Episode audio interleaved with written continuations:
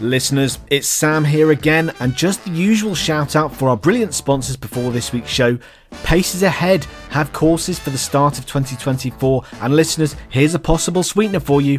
I will be there at their first course of 2024. That's the 16th to the 19th of January. Please do come along and say hi if you catch me. It would be great to meet some of you if you're there. But there is also a course the following week from the 20th to the 23rd of January for those of you sitting in the first diet of 2024.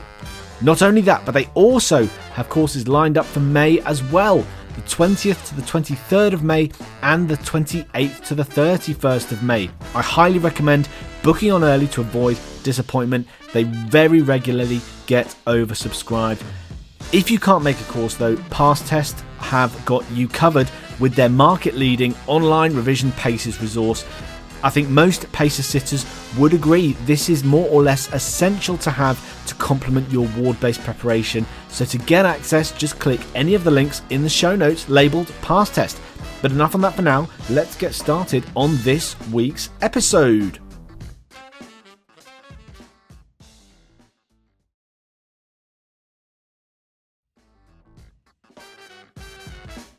Welcome to this episode of the Pre Paces podcast with me, Dr. Sam Williams, and I'm delighted this week to report more Paces success stories.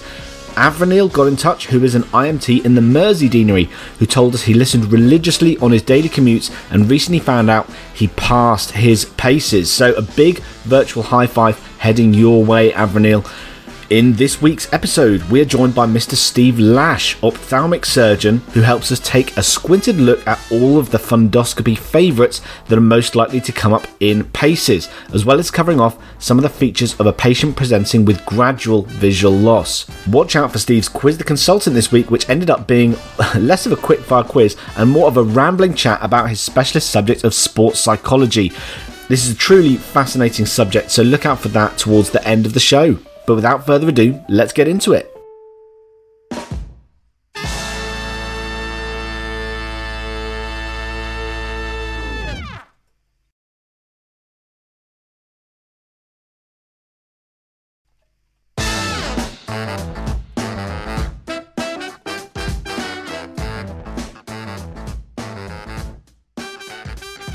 Welcome to the Pre Paces podcast, and today we are talking about Aye ayes, me hearties. So, welcome aboard, landlubbers, to the good ship Paces. I'm your first mate, Dr. Sam Williams, but captaining the ship today, we are joined by the first ever surgeon to feature on the podcast.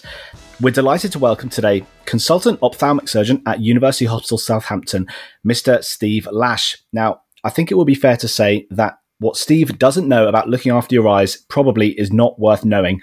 After initially training as an optometrist, Steve attended medical school in Southampton, trained in ophthalmology in and around the south coast of the UK.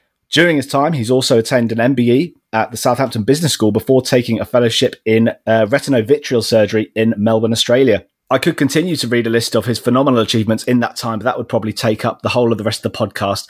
Needless to say, he's since been working as a consultant at University Hospital Southampton since 2010 and has been kind enough to give up some of his valuable time this afternoon. So, Steve, welcome to the show. Thank you very much for having me. Just to correct you, actually, the uh, I haven't had an MBE yet, but maybe after this I will. But I've I've had an MBA. Uh, they're kind of similar. They're kind of similar. MBA, fantastic. And not only that, but Steve will be taking on our customary regular feature, Quiz the Consultant the quiz where every consultant who comes on the show chooses a specialist topic of their own choosing with a caveat that it can't be to do with medicine. So we'll touch on it more at the end of the show, but as a little tease ahead, Steve, what have you chosen as your specialist subject? Well, following a series of emails where we were struggling to find a specialist subject that was suitable, I seem to have chosen sports psychology. Um, but the reason for that is because I'm trying to write a book on surgery, and that's one tiny aspect of it. So let's see where we go with that. Fantastic. So, more coming up on that at the end of the show. But now I think let's get started with the focus for this week's episode, where we're looking at gradual visual loss with a focus on fundoscopy.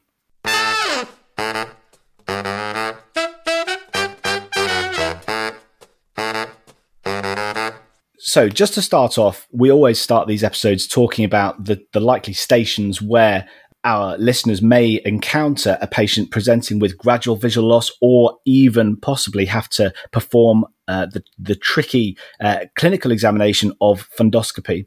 And so, in a PACES style scenario, this it could either likely come up in a station two, and we're going to cover the history taking aspects of a systematic approach to taking an ophthalmic history from a patient. We're also going to cover the aspects from a neurological examination. For example, the lead in may be something like, please perform a focused examination of this patient's eyes, or a station five, where you have a focused combination of the two, a focused history followed by a focused examination where you may be expected to perform fundoscopy on a patient. And we're going to be talking about a number of different diagnoses which may come up in any or all of these encounters. So to start off, we're going to kick off with some history taking, Steve, and, and many, many medical trainees will find the prospect of approaching a patient with visual loss quite daunting, but it's something that you see and deal with every day. And so, what advice would you give to our listeners when conducting a, a systematic approach in taking a history from a patient who's presenting with visual loss?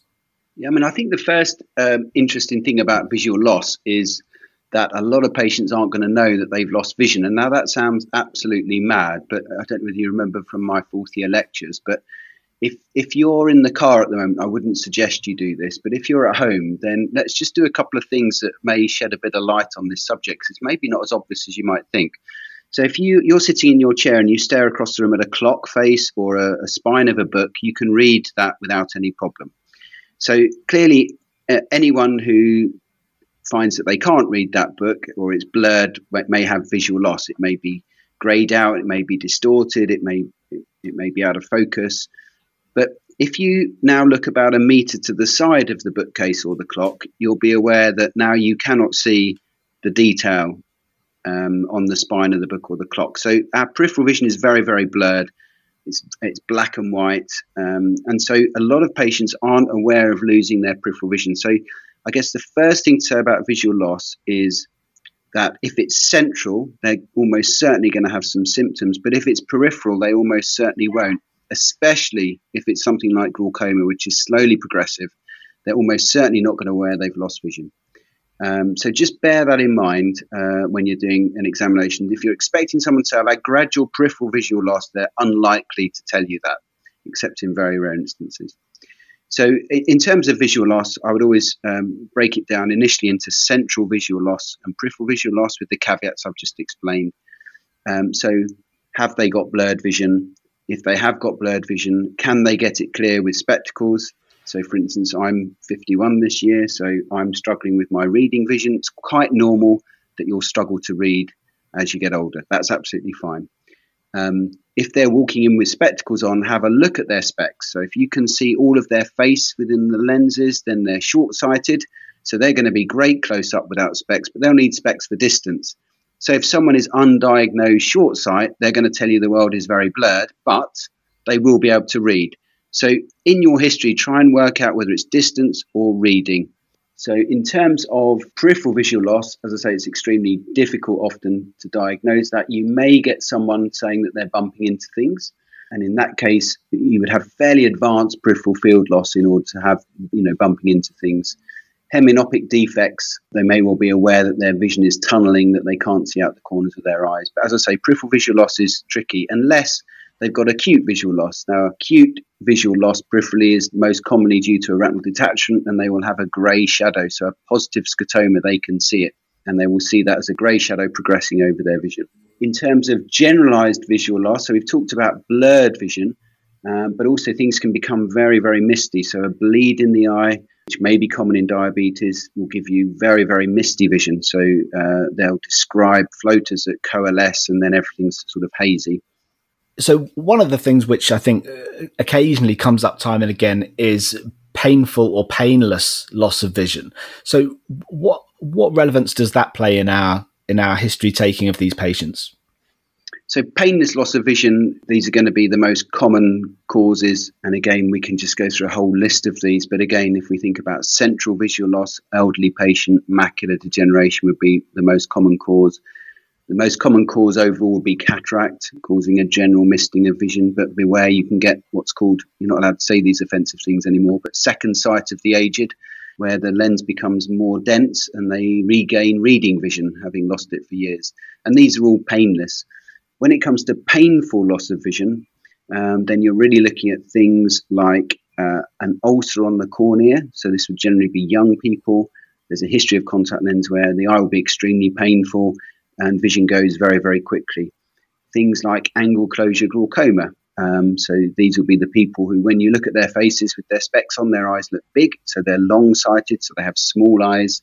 And as their lens grows throughout life, the angle shallows inside the eye. And eventually, when they're watching Coronation Street one night with a mid dilated pupil, the whole thing blocks off, the angle closes, and the pressure goes sky high. So they have extremely painful eyes and nausea and vomiting. So people have had their abdomens open before for angle closure glaucoma.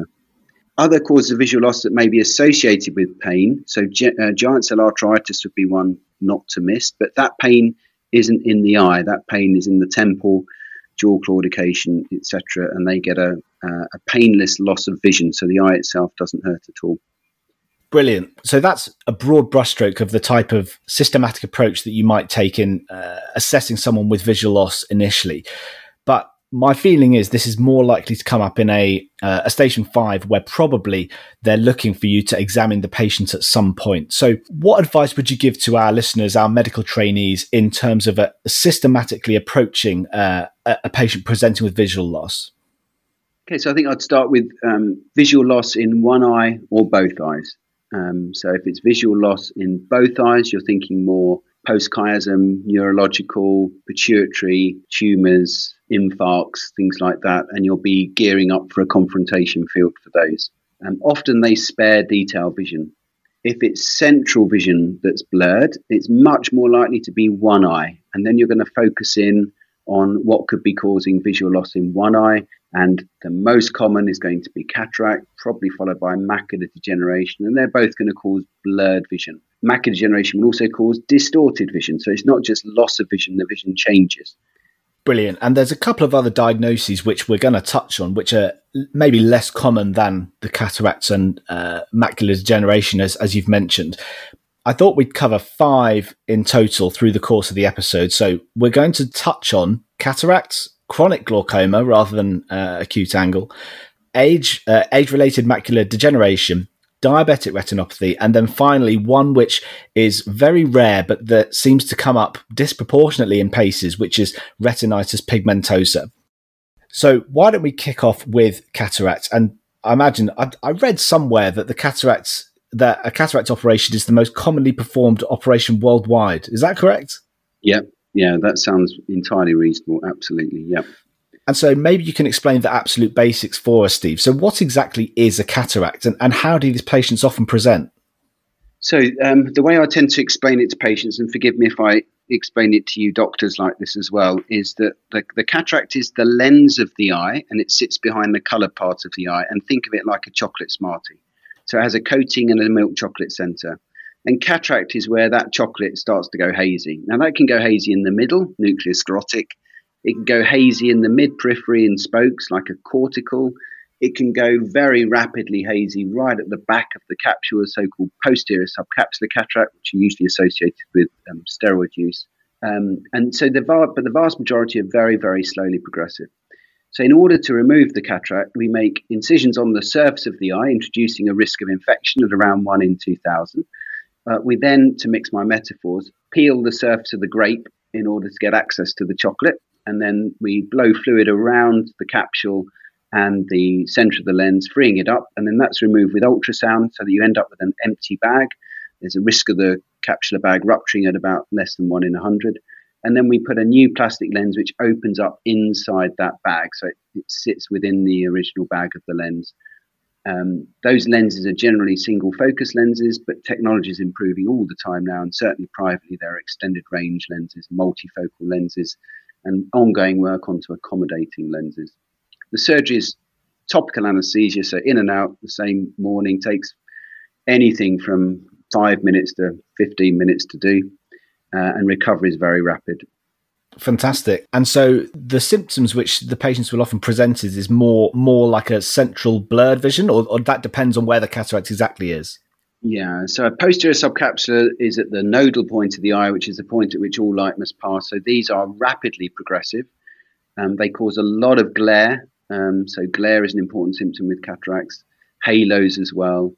Um, and they in, interfere with distance and reading vision, whereas most cataracts are very, very slowly progressive. So they get new specs, but they can't quite see as well. They get new specs and they can't quite see as well.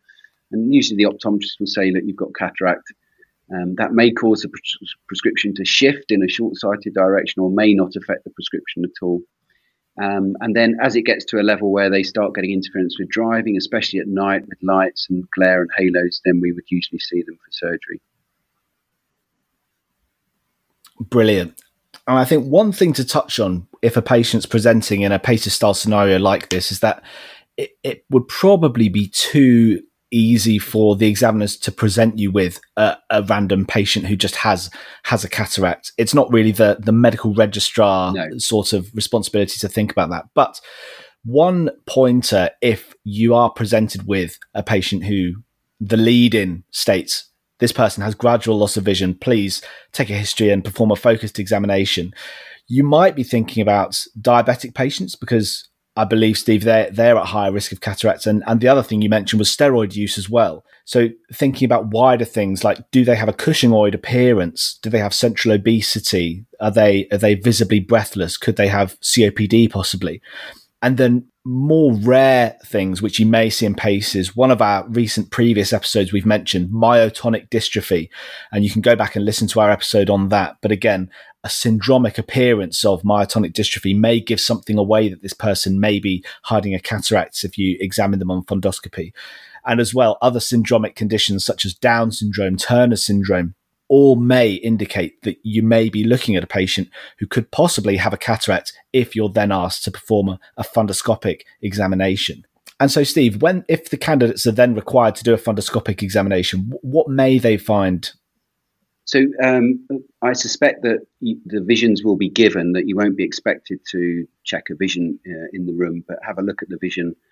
Um, and then the first thing to look at is the red reflex. So that gives very good information on the quality of light passing through the eye. Um, so in terms of cataracts, you may get a general graying of the uh, reflex. You may see the classic spokes of a cortical cataract. You may see a patch of really dark grey so it's worth having a look at the red reflex and just moving left to right to see where the opacity is inside the eye. And then you've got the uh, option as well of just holding the, the pen torch or the ophthalmoscope at an angle through the iris. You can light up the lens, and sometimes you can see it quite clearly there. It may look white or very yellow, um, especially in comparison to the other eye. And worth thinking about because obviously there is more to health than the eyes, I, I think um, is that if you look at the red reflex and the, the lens appears to be dislocated, so you'll see you'll see the lens down and out or up and in, then you may be thinking of things like Marfan's or homocystinuria. Um, so a red reflex is a critical first step. Brilliant. In terms of fundoscopy, because this is a lens pathology, you may not actually expect to find much retinal pathology on, on detailed examination. Yeah, and that's important because if the red reflex is almost non-existent, I mean, if they've got a hyper mature cataract or a very dense posterior subcapsular cataract, then you may not get a good view of the fundus anyway.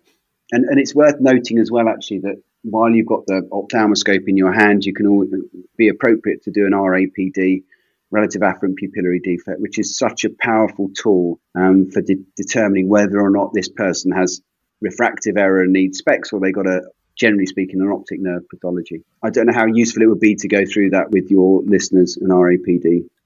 Yeah, absolutely. So why don't, uh, if we can segue into that, maybe you can describe what a, what an RAPD is and uh, and how you would go about uh, assessing that.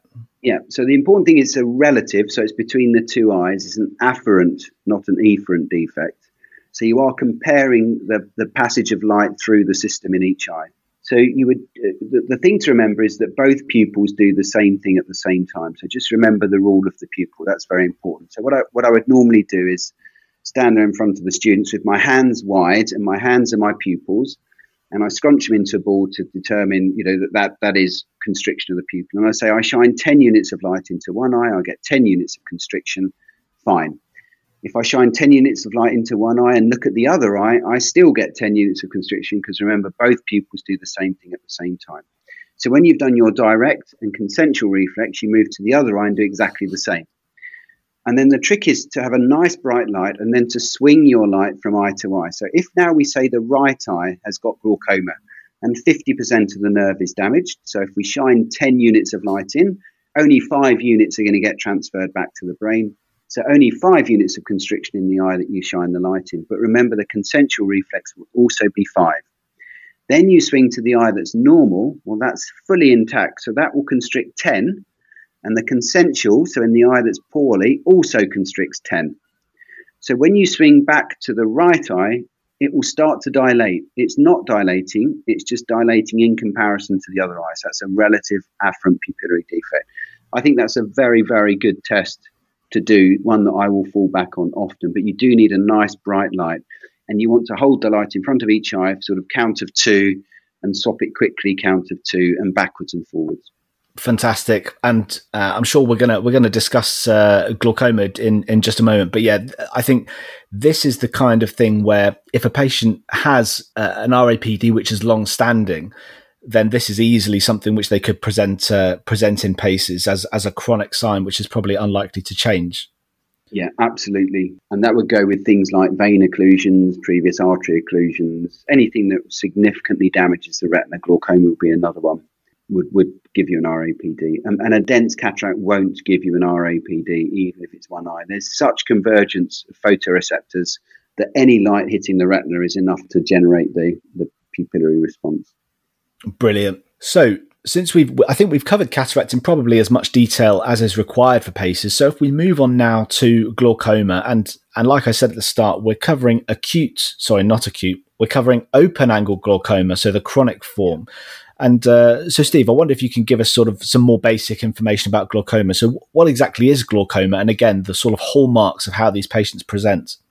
Yeah, so glaucoma is an optic neuropathy, and we're not entirely sure of what causes it, although it's been 10 years since I studied for my exams in glaucoma, and you know how medicine moves on. But as far as I'm aware, there's, there's still no definite idea of what causes it. We know that pressure is important in the treatment of glaucoma, but it is irrelevant in the diagnosis. So that's the big one that people say is raised pressure in the eye, and it isn't necessarily raised pressure. People have high pressure and no glaucoma, and people have normal pressure and have glaucoma. So it is a, usually a very slowly progressive condition where you get loss of the nerve fibers uh, the optic nerve. And this causes classic field defects which obey the horizontal midline when you look at a nerve on ophthalmoscopy, you're looking at the cup and the color and the contour. So you imagine that the, the cup is the sort of space in the middle where all the fibers have piled down this hole in the back of the eye. So if you've got a very small disc, those million fibers will cram in and there'll be no cup at all. If you've got someone who's very short sighted, their disc may be two millimeters across, you know, it's normally about 1.5, in which case those million fibers will form a thin rim all the way around the edge of the disc but that is not glaucoma. So a thin rim is not necessarily glaucoma if they've got a big disc. What you're looking for is thinning and graying of the uh, nerve fiber layer. So you're bouncing light off the sclera, which is white. So in optic atrophy, where you've lost all the neurons, axons, and blood supply, it is bright white. Whereas in glaucoma, you lose some of them and it tends to be grey. Uh, and infratemporal is quite a common place to lose um, the fibers. So when you look at the disc, you're looking the the disc is following the ISNT rule. So inferior is greater than the superior rim, greater than the nasal, greater than the temporal. So that's one thing you'll look at, and just look at the color as well. If you're presented with a field plot, then you will see, uh, hopefully, you'll see a, a cross with lots of tiny dots on it. Then there'll be a black circle, which is the optic nerve, which is your blind spot, where they didn't see any um, points at all. And then often you'll see these defects which obey the horizontal midline, so patches over a nasal step or a temporal wedge. Um, so that would be the classic early glaucoma. And of course, as it progresses, then you get the tunnel vision with loss of vision all around the outside. So it's worth just having a look at visual field plots. Google them. They're, once you've seen one, you won't miss it again. Yeah, brilliant. And and that can be helpful looking at a number of other pathologies, uh, you know, including those we've seen with uh, or discussed previously in terms of homonymous hemianopia or bitemporal hemianopia, these sorts of things where knowing the patterns of, of visual loss is just critical. And, and even you, you can have a good stab at, at a suggested diagnosis, even from taking the history r- without even examining the patient. And I think in terms of examination, they're not going to ask you to do much more because you're not going to be able to check the pressure of the eye and if you're going to check the pressure, you really ought to know the corneal thickness because that makes a difference, and you're certainly not going to be given that to do. Um, so I would suspect it will be um, this person has presented bumping into things. They're going to be elderly, um, so they're going to be in their 60s, 70s. Their vision may well be fine. Uh, you may be presented with a field plot, which will show the classic fields. They may have an RAPD. And when you look at the discs of each eye, you will see that one eye has you know thinning of the rim and the other eye looks normal. So that would be the, the way I would you know if I was testing you guys, that's what I would do. And it wouldn't be subtle because it can be very subtle. So I think it would need to be fairly barn door for you guys to pick it up because that's not your job to pick up open angle glaucoma. Absolutely. So whilst this is whilst this may not be a uh, something which we, we may commonly see in paces, but this is again something where we could name it as a possible differential diagnosis. So we may not actually often see these types of patients, but naming them as a possible differential diagnosis, I think, would still be uh, still be relevant. And one thing that you mentioned there was the, was the cup to disc ratio as well. I think maybe that might be something that we we may be expected to comment on if it was a, a barn door case. So maybe I wonder, Steve, could you just touch on that for us? What's the relevance of a, of a cup to disc ratio? Yeah, so it goes back to that. You think you've got a million fibers going down a tube. So if if the tube is very big, those million fibers will form a, a small rim. So the the cup, so the, the top to bottom may be quite large, and the disc may also so so the cup will also be big as well as the disc. So the disc will be big, there'll be a thin rim, and you may have a cup to disc ratio of 0.8. So 80% of the nerve is actually nothing. There's a gap there. The fibers run around the outside. If it's a very, very small disc, then there may be no cup there at all. So it would be zero or 0.1. So only 10% of the disc is where those fibers sort of curve in as they disappear down the back of the eye. When you're using an ophthalmoscope, it's it's uh, the, the field of view is absolutely shocking uh, and it's massively magnified. So for most average eyes, if you get very very close to the di- the eye and you can see the disc, you will just about see the disc in your field of view. So if you can see the disc easily within your field of view, it's a long sighted disc, it's small, it shouldn't have a cup.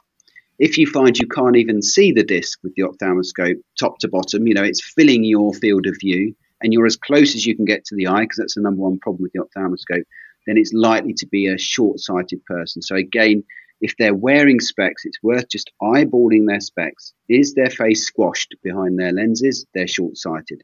Are their eyes big? So think of Professor Trelawney. If their eyes are big, then they're hypermetropic and they're more likely to get things like angle closure glaucoma. If if the eyes are small, they're more likely to be myopic. And some thought perhaps there's more glaucoma in myopes, but maybe they just turn up to hospital more often and we, we detect them. But they're more at risk of things like retinal detachment. Yeah, fantastic. Okay, I think that's more or less pretty much everything I had to say on glaucoma, given that, as I said before, it may not be something which we're often required to see, but important to know these things from a from a differential diagnosis perspective.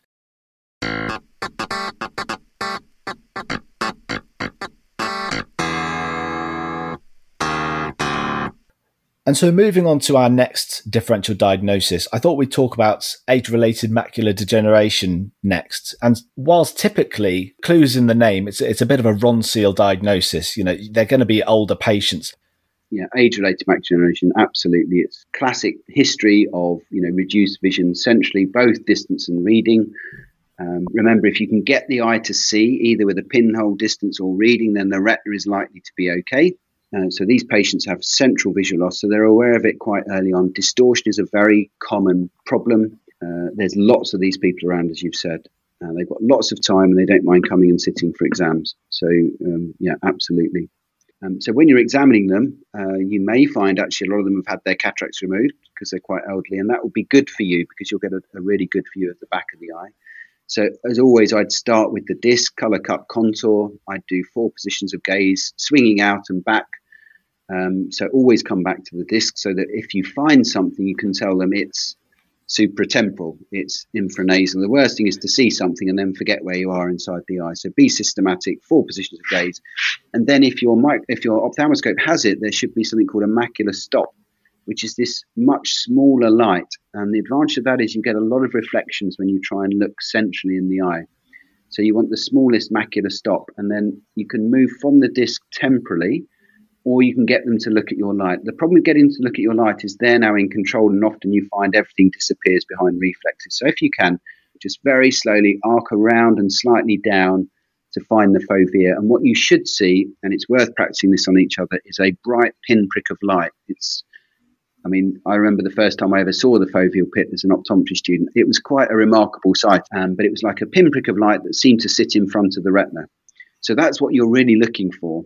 And what you'll see is loss of that in early macular degeneration. You'll see whitish balls or lumps. You won't see them as lumps because you've got one eye, so you've got no stereoscopic vision. And these are all sitting on the outer layer of the retina, so they're deep to the retina. And these are called drusen. So drusen are very classic sign of macular degeneration. And then you get RPE changes, so the retinal pigment epithelium starts to get clumping of pigment. Um, you can get little fluid blisters at the back of the eye called pigment epithelial detachments. Again, wouldn't expect you to be picking those up with an ophthalmoscope. And then the real worry is any bleeding in the center. So dry macular degeneration, which is slowly progressive, can become wet. And by that we mean bleeding. Blood vessels grow through and leak and bleed. Yeah, brilliant. And I think the the key thing here, or at least what's different from the other diagnoses we've discussed, is that it's it's central visual loss. So they so it, it's going as you mentioned at the start, your peripheral vision is much less good than than your central vision. So this is going to yeah. be something where they will report very clear symptoms. In paces with something like this, it's not going to be a subtle sign, as you've mentioned as well. So they're likely to have either many drusen or you know potentially quite large drusen to make it very obvious yeah. to you that, that yeah. there's something to be found there just wanted to touch on one thing you mentioned steve that the retinal pigmentary epithelial changes how, how would we identify that reliably if we're performing fundoscopy so you would see actual pigment clumping right at the center uh, or you may see patches missing so it looks pale so that there'll be this there'll just be this not tessellated appearance because a lot of people have a tigroid type fundus where you can see the choroidal pigmentation, but but it'll be clumps of pigment or atrophy. I mean, when you see them, you'll see them. You'll be able to pick them up. And, and the drusen can be discrete and small, or they can be quite large and soft as well. So soft drusen. Brilliant. So moving on from there onto our next diagnosis. Now, this is something which maybe apart from retinitis pigmentosa, which they seem to want to include very often in paces, is is something much more common, which you must see on at least a daily yeah. basis, Steve, which is diabetic retinopathy. So yes, diabetic retinopathy, absolutely. Um, learn about that, and and the way I would explain it is there's really two things going on. There's leakage and blockage of vessels. So the vessels leak, and if they leak in the periphery, of course, the patient will notice nothing at all. But if they leak in the middle, so diabetic macular edema, that would be the most common cause of visual loss in patients with diabetes. Um, it's more common in type 1, and the longer you've had it, the more likely you are to get these problems. So, that, so that's leakage. Leakage we used to treat with lasers through some dark arts, and we didn't quite know what we were doing and how much power was enough. And basically, people, we stopped them losing sight, but it wasn't particularly good. Now we have anti VEGF injections, and they stop the leakage, and they're fantastic. So that's leakage. Blockage, on the other hand, causes the retina to become ischemic. And, the, and I say to patients, the SOS signal is not spelled SOS, it's spelled VEGF. So you get vascular endothelial growth factor, which also makes vessels leaky, but it makes them grow. And these vessels are, are friable and weak. They grow in the wrong planes, so they grow out of the retinal surface.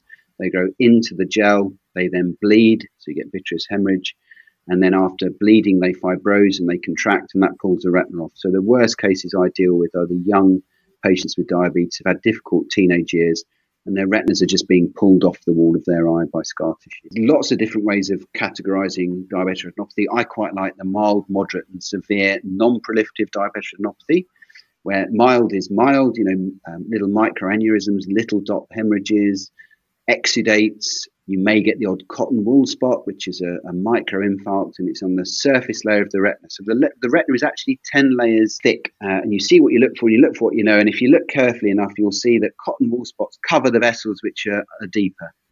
Um, the exudates tend to be within the retinal layers, as are most of the hemorrhages. My, uh, so that's mild, moderate, more of the same, and a bit worse. The, the other one, really important one, is the um, severe non-proliferative. So that's what you would call the pre-proliferative. And the useful rule there is the 421 rule. So big blot hemorrhages in four quadrants. So these are full thickness hemorrhages. They're bigger than the dot hemorrhages. Venous beading. So veins go like sausages when they pass through uh, ischemic retina in two quadrants. And then these things called IRMA, intraretinal microvascular anomalies, in one. I struggle to teach my middle grades what IRMA are, so I wouldn't worry too much about that. So severe non-proliferative is something that's worth looking at. And then, of course, the proliferative, we have two categories. So NVD, new vessels on the disc, and NVE, new vessels elsewhere. Um, so new vessels on the disc, if you go to the disc, you'll see these vessels and you won't be able to focus on all of them at the same time. So the important thing is if you focus on the disc, some of them will be in focus. As you pull the focus back towards yourself, you'll see they stay in focus because they're sitting out of the disc if you've got the luxury of binocular viewing systems like I have, you can see them in three dimensional space coming forward. So it's very difficult for you guys, easy for me. And then, of course, new vessels elsewhere. So it's worth when you do your uh, journey around the eyes to follow vessels out and then follow another vessel back. And they tend to grow between the perfused and non perfused areas. And again, they grow out into the retina. Of course, the other classic, which I guess would be a good curveball for RP, uh, would be PRP, so laser scars. Um, so that would be a good one for them to test you. These are man-made. They're pigmented when they've been there a while. They're usually well spaced. So we now have these grid lasers, um, which causes very fantastically um, perfect pattern of burns, whereas you used to see just burns everywhere. They form grids, so they're easy to spot, and, if, and they're usually all the way around the back of the eye. So we don't usually grid an area of the retina. It's full PRP or nothing. So you'll see them all the way around the back of the eye. And of course, people with PRP may well have field defects. And if they've had PRP in both eyes, then they may have absolute field defects with both eyes open and, and not be able to drive. So again, spacing is important. So hopefully the, the, the, defects don't overlap in each eye. Other things for diabetics would be regular injections and then surgery for them. Yeah, fantastic. And I guess one of the things which we've touched on for our other our other diagnoses, which may be slightly more difficult with diabetes, is the exact pattern of, of visual loss. So is there a conventional pattern that you see of visual loss in these patients, or or again, is it a case of where the retinopathy is affecting? So the yeah, the most common would just be blurred vision. So diabetic macular edema. So your central vision is knocked off. Um, so the vision is maybe halfway down the chart, maybe a bit worse. Um, peripheral visual loss, you may get peripheral visual loss with a bleed in the eye uh, initially, but then it all becomes murky, so they lose all vision. It becomes very, very misty. In terms of hemianopic type defects or glaucomatous type defects, they don't, they just don't present with that. It's just generally blurred vision or no vision. I mean, even with the laser, even with laser all around the back of the eye, they've lost maybe 50% of their peripheral field. They will not be aware with one eye open that they've lost vision. I mean, our eyes compensate so much; it's incredible. Yeah, brilliant. And and just again to touch on something which you may find in, in taking a history from these patients in, in a station five type scenario, you know, these patients will probably tell you they're diabetic, and it's important to ask how well controlled that is. Would you would you say as well? It's often made worse by uh, the other conventional cardiovascular risk factors such as high blood pressure, smoking, high high cholesterol, yeah, smoking for sure is a real big issue. I think overall you're three times more likely to go blind, lose your sight if you smoke. The other really interesting thing about smokers I've, I've come across over the years is that they have this silent retinopathy. So almost nothing looks like it's happening and all hell is breaking loose. You do a fluorescein and they've got massive dropout. So there's something of smoking that works very nicely with diabetes to maximally destroy your blood circulation. Okay, and moving on to our last diagnosis, and by far the rarest of uh, all the ones we we're going to discuss today. But uh, again, strangely, one of the ones which the Royal College of Physicians likes to bring back again and again, uh, and that's retinitis pigmentosa. And and like we said before, this diagnosis is one which is is perfect for exams because they are patients with established uh, signs which are unlikely to change and um, and can be brought in yeah. very short notice at the last minute. But as we've discussed, this is a very rare uh, condition. So I wonder if you can give us uh, just the basics on on retinitis pigmentosa from your perspective, Steve. Yeah, well, it's uh, this is one of those areas where when I was training, it was retinitis pigmentosa, and now we know it's a collection of goodness knows 60 plus conditions. Always the shame about genetic treatments is you need a specific key for every single lock. Um, but generally speaking these people present uh, usually uh, younger age um, with progressive peripheral visual field loss. Um, and they are aware of it they bump into things etc and when you look at the back of the eye you get uh, these bone spicules which are dark black sort of thread like pigment spots um, they can be just around the ves- blood vessels, uh, they can be just in one sector, or they can be widespread.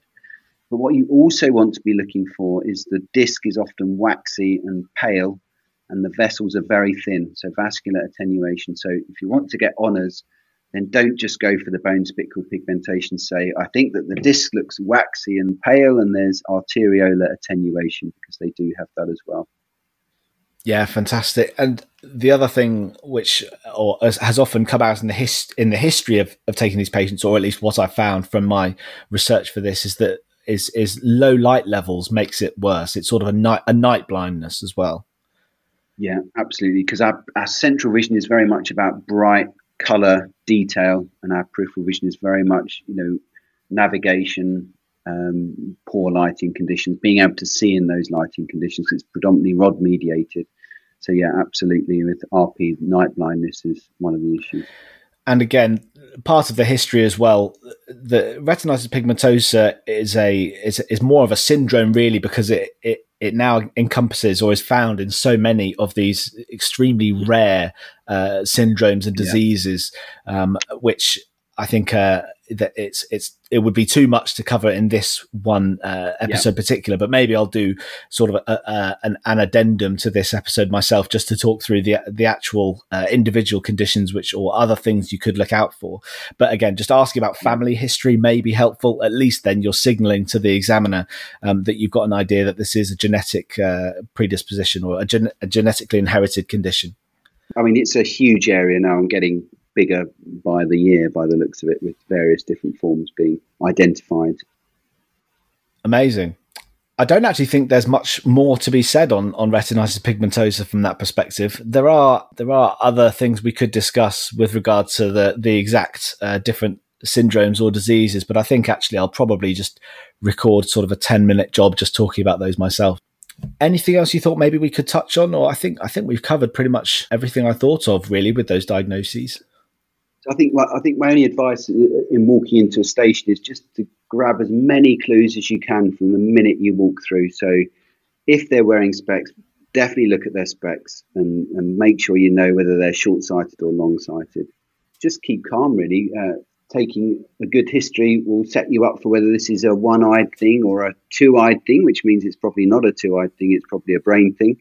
So you switch to more neurological causes of visual loss. But if it's a one-eyed thing, then start thinking about okay, was this central, peripheral? Central, you're thinking of cataracts, diabetes, you're thinking of macular degeneration. Peripheral, maybe glaucoma. So I think just as you go in, just build up as many clues as you can just from looking at the patient. Yeah, absolutely fantastic. So. I think that's pretty much all we had to say on uh, gradual visual loss and uh, fundoscopy findings. But that does mean that it's time for our regular feature, which is Quiz the Consultant. Don't forget, Pastest.com has got you covered for this topic with their online revision resource. I know that trying to get into ophthalmology clinics is an absolute nightmare, but over at Test, they've got a collection of fundoscopy images perfect to practice your interpretation ready for that tricky examination station.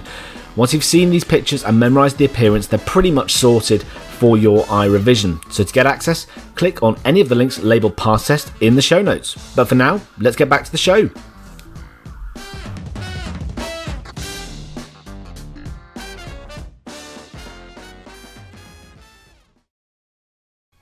It's time for the greatest regular non medical quiz to feature on a medical podcast. It's Quiz the Consultants. Uh, so, welcome to Quiz the Consultant. This is the quiz where our consultants take on a specialist subject of their own choosing on a topic which cannot be related to medicine. And so, Steve, you mentioned at the top of the show, but what is your specialist subject and why have you chosen it? I've chosen, in inverted commas, stroke, cajoled into choosing sports psychology. Uh, and I've chosen that because I'm absolutely fascinated with surgery and what makes a good surgeon. And one thing I learned on my MBA is when you talk about thinking outside the box, my question is which box are you talking about? So I'm trying to get together my thoughts on uh, what makes a good surgeon from a from a practical perspective to a decision making to a performance under pressure to a heuristics, personality, the whole lot.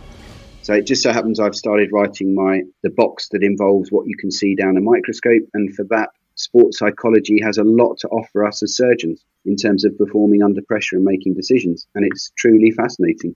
Yeah, brilliant. And I mentioned briefly to you before we started the recording, but even just in, in the limited bit of research I did for the for the quiz, it's a real rabbit hole you can get down if if you really choose to. There's so much to uh, to look at, read about, think about, and apply to to our everyday lives, especially as sort of the Type A medical community. Uh, there's a lot to apply. so with with that in mind, I have written a quiz on the topic of sports psychology Okay. Albeit with probably with a lot less detail than you may have looked at in your book, but also maybe looking at looking at maybe some more niche things which uh, you you may well have come across or may not have. So this is how we play. It's nice and relaxed. There are ten questions in total. You can get two points if you get the answer without use of the multiple choice options. If you need a bit of a helping hand, you can take the multiple choice options, and if you get it correct, you'll get one point. Okay.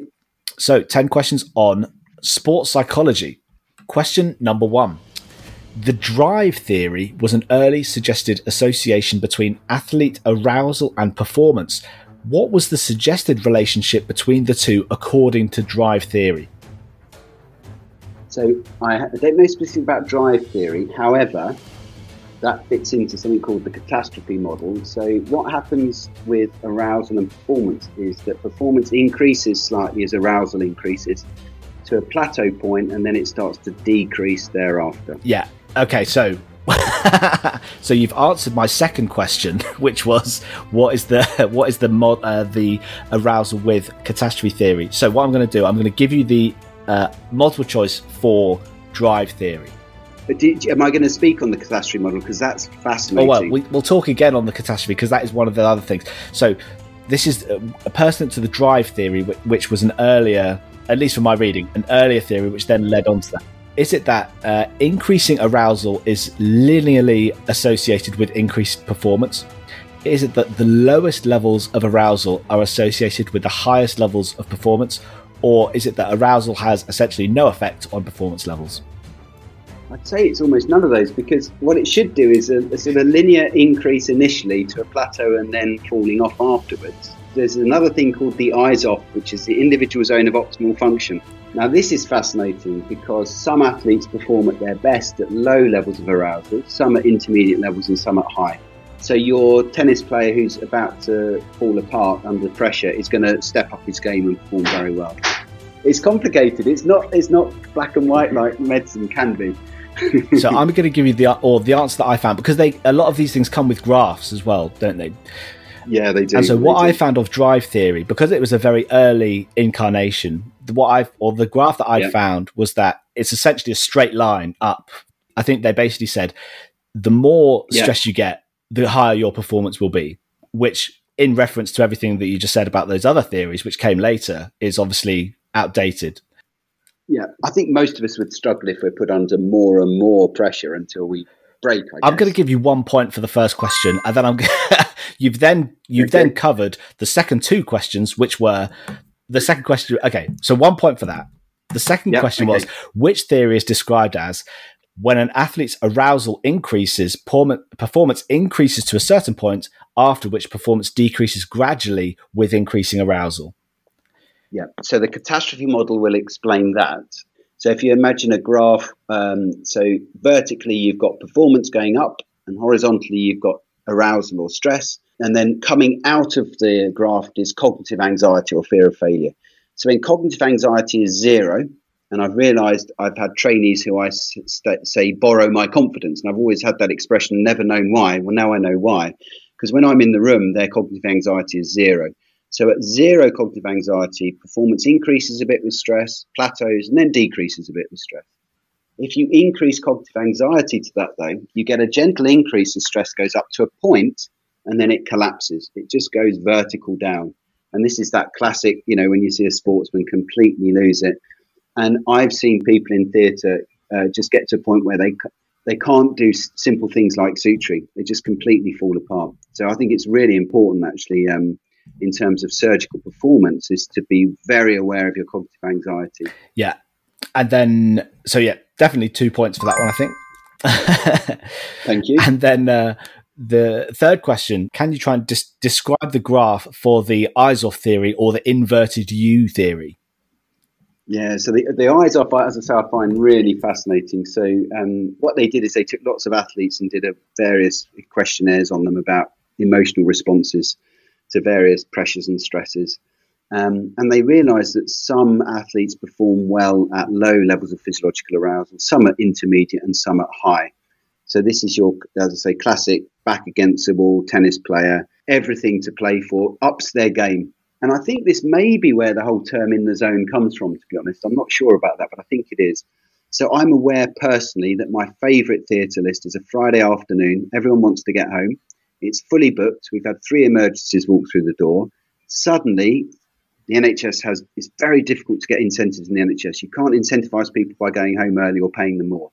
So you're in this weird system where there's no incentive. But on a Friday afternoon, when it's a full list and everyone wants to get home, there's now a time incentive. So that means the list starts on time, the turnover's good, and I find myself making surgical decisions quite quickly. And this would fill in with heuristics and shortcuts in thinking, and I just feel great.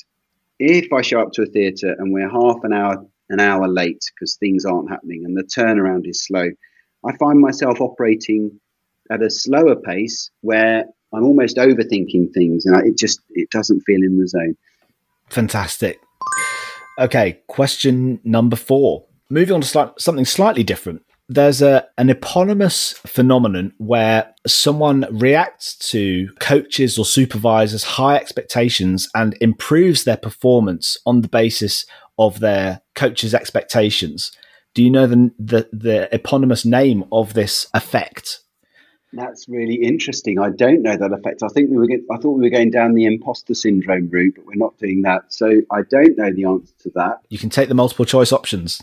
Let's go for a multiple choice then. Uh, so yeah, it's an eponymous sort of eponymous name. Is it the the pygmy effect, the Pygmalion effect, the piggy bank effect, or the pig ugly effect? I'd go for piggy bank. Unfortunately, it is the Pygmalion effect. It's where yeah, a, a, an athlete or or uh, someone who's being supervised has high expectations given on them by a coach, and subsequently raises their game as a result of the of the supervisor's uh, expectations. And that Yeah. there is an opposite as well, which is called the the Golem effect or Golem effect, where right. where someone drops their performance as a result of low expectations from their coach, which I found sort of interesting.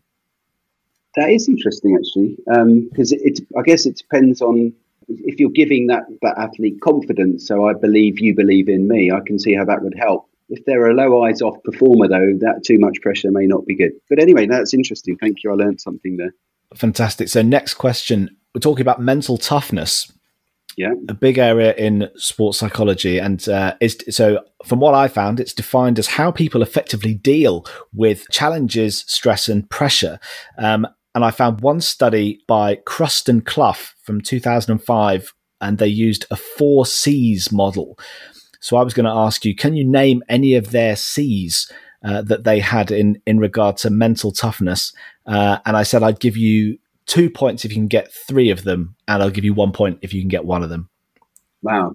What I've read a little bit about mental toughness is uh, often reframing, so choosing to ignore the negative and focus on the positive. So I'm just trying to work round to a C. So reframing things, having confidence could be one way of doing it. Yeah, confidence is one. And then in terms of focusing. So you focus on the positive, not negative. So concentration is probably a C. It, oh, the con- concentration isn't, but you, you've basically said one of them. You said about framing, and so one of them is seeing challenges as opportunities. Yeah. Okay. So, so you've got two. You've only got to get one more for the two points. Well, practice and competence. So relying on your practice to get you through. So competence could be one. It's not one of the ones they've got down.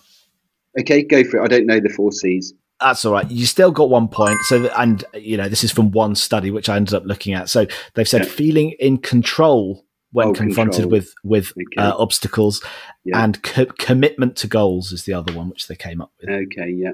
Okay. Uh, okay. So now, question number six.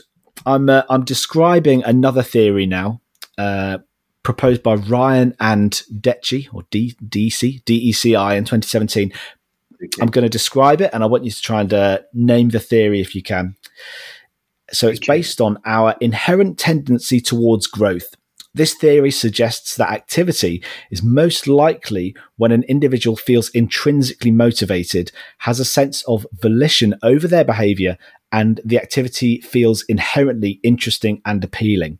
Yeah, so let's take the 50 50. Let's take the multiple choice. Sorry, it's not 50 50. Okay. So is it external validation theory? Is it self determination theory? That sounds more likely. Is it goal driving theory or is it intense excitement theory? Goal driving, I think I'd go for. It is self determination theory. It is self determination, right? Okay. Internal locus of control. I mean that all of these things I found there's lots of interchangeable, uh, lots of interchangeable vocab. Yeah.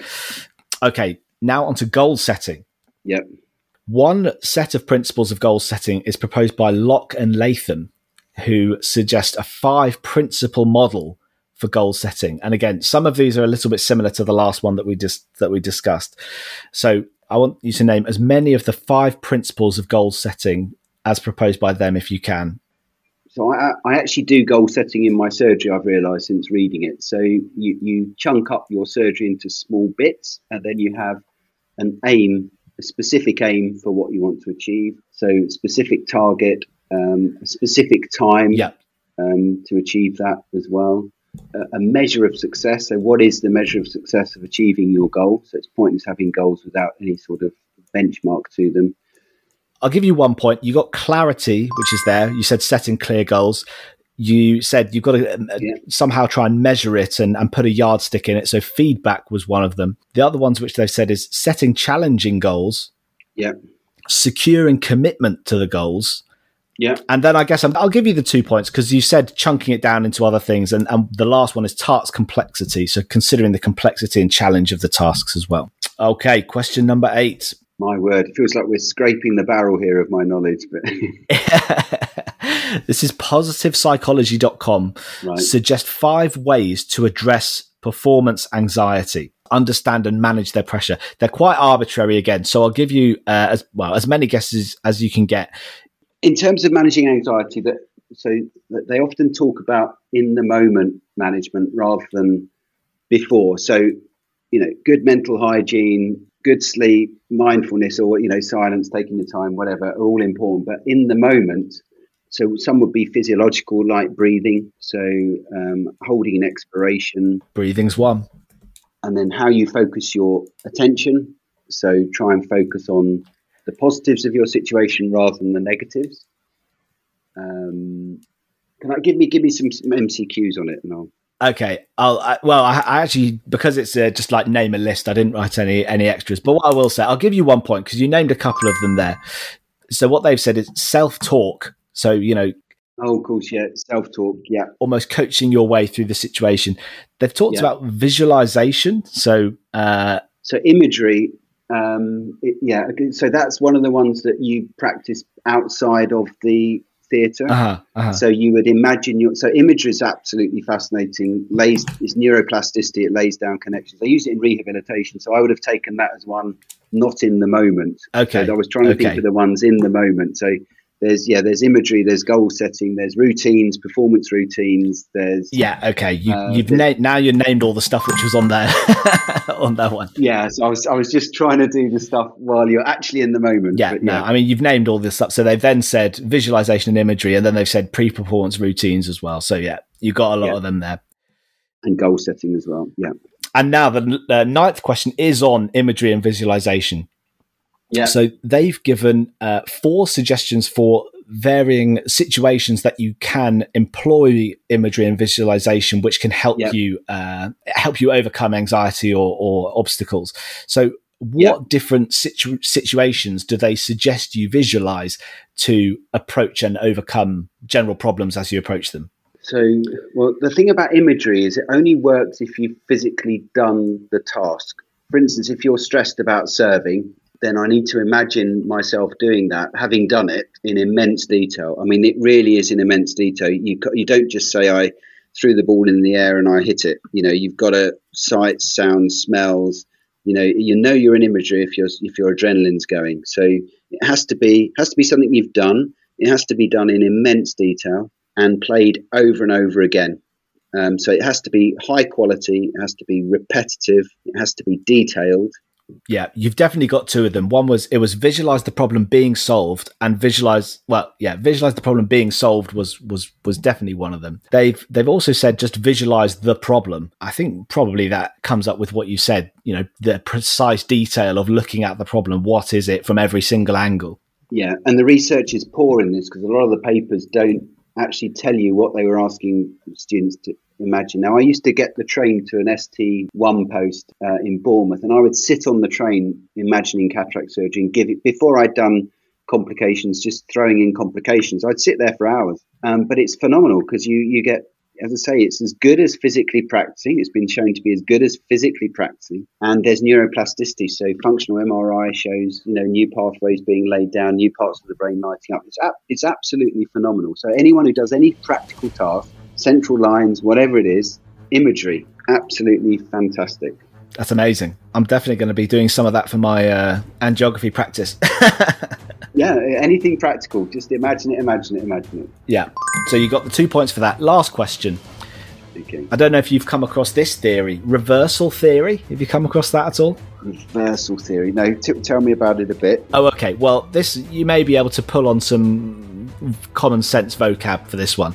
Yeah. So it's it's a it's a structural theory looking at personality and motivation, and it's made up by four pairs of opposing values or motives that might be held by a single person. So so basically, it's it's Right. four dichotomies of opposing thoughts or values.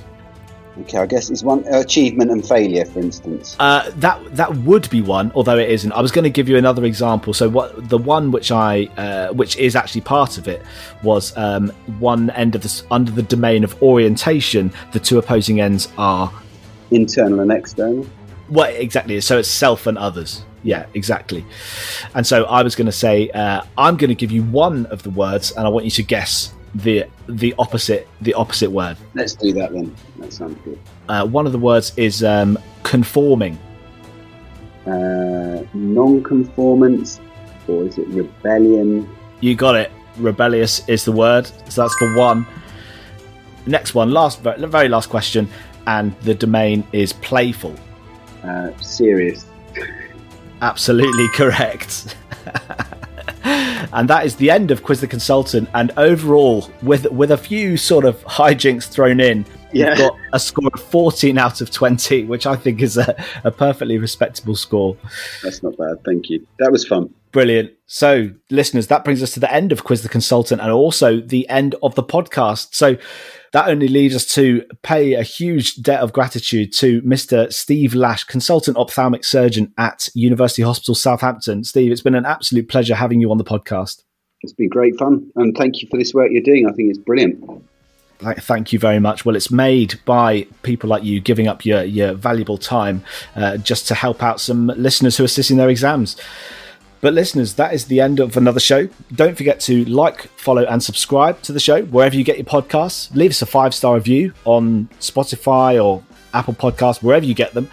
We always love to hear from you, so feel free to get in touch. You can do that on Twitter. It's at Prepaces Podcast. If you really want to go above and beyond, you can support the show. It's buymeacoffee.com slash prepaces podcast. But for now, we are just about out of time. Thank you for listening, and we'll see you next time on the Pre Paces podcast.